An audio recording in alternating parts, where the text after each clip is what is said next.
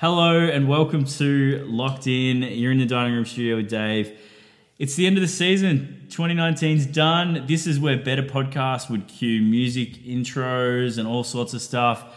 But you're not listening to the better podcast. You're listening to me. You're listening to someone who had to savage his grand final or his uh, rank prospects to try and win a grand final and ended up failing miserably. I think it's one of those one in a hundred it would actually work out, but uh, I didn't win a grand final, which is really disappointing to say.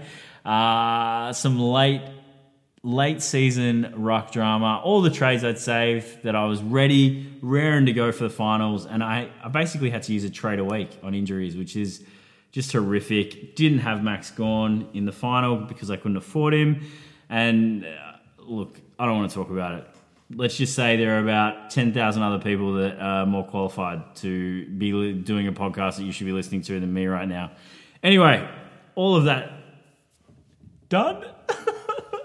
anyway, moving on. All Australian team dropped today, and I thought, in you know the the spirit of the All Australian team, which is always a hotly contested debate and one that I actually really love, and I think I'll actually do maybe my own All Australian team out of the, the squad of 40. I thought let's do a super coach All Australian team, do it by position.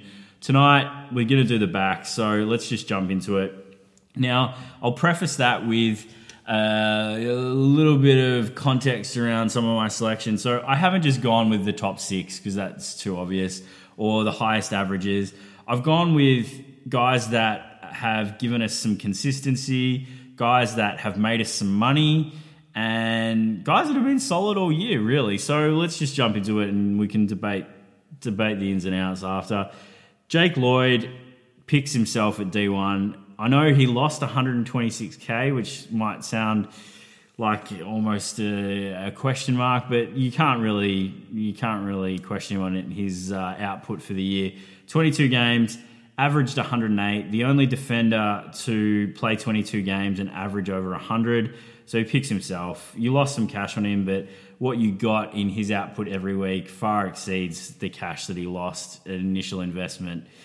Tom Stewart is in D2. Again, a guy who played 22 games and gave us some rock solid consistency. Averaged 98, made 17k, so he didn't really lose a whole lose or gain a whole lot on his starting price really great season from him. And another guy, probably a little bit out of the box. People questioned, tried to jump on him early, didn't want to, bit scared, and completely understand. But end of the day, Daniel Rich deserves his spot at D3.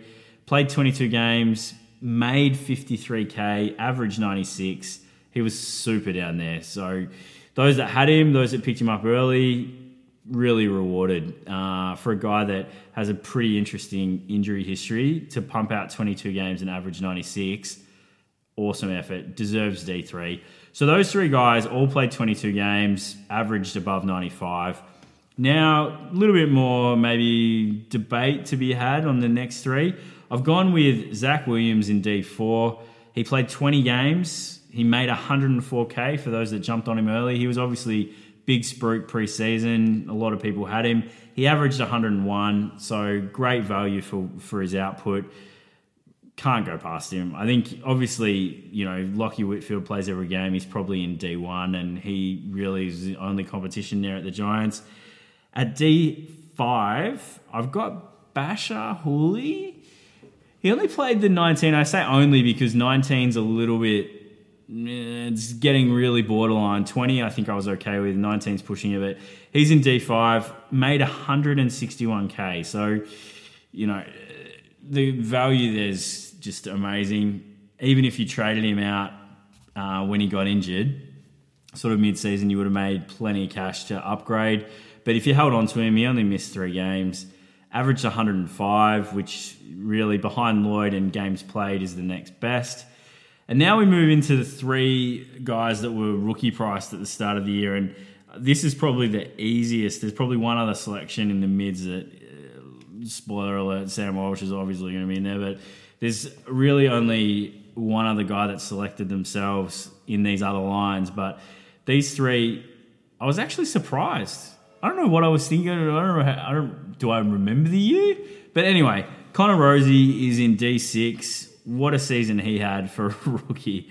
22 games. I think any other year he probably wins the Rising Star. This year he's, he's got some pretty stiff competition. 22 games. He averaged 77. He made 234k for those that forked out the extra cash for him at the start of the year.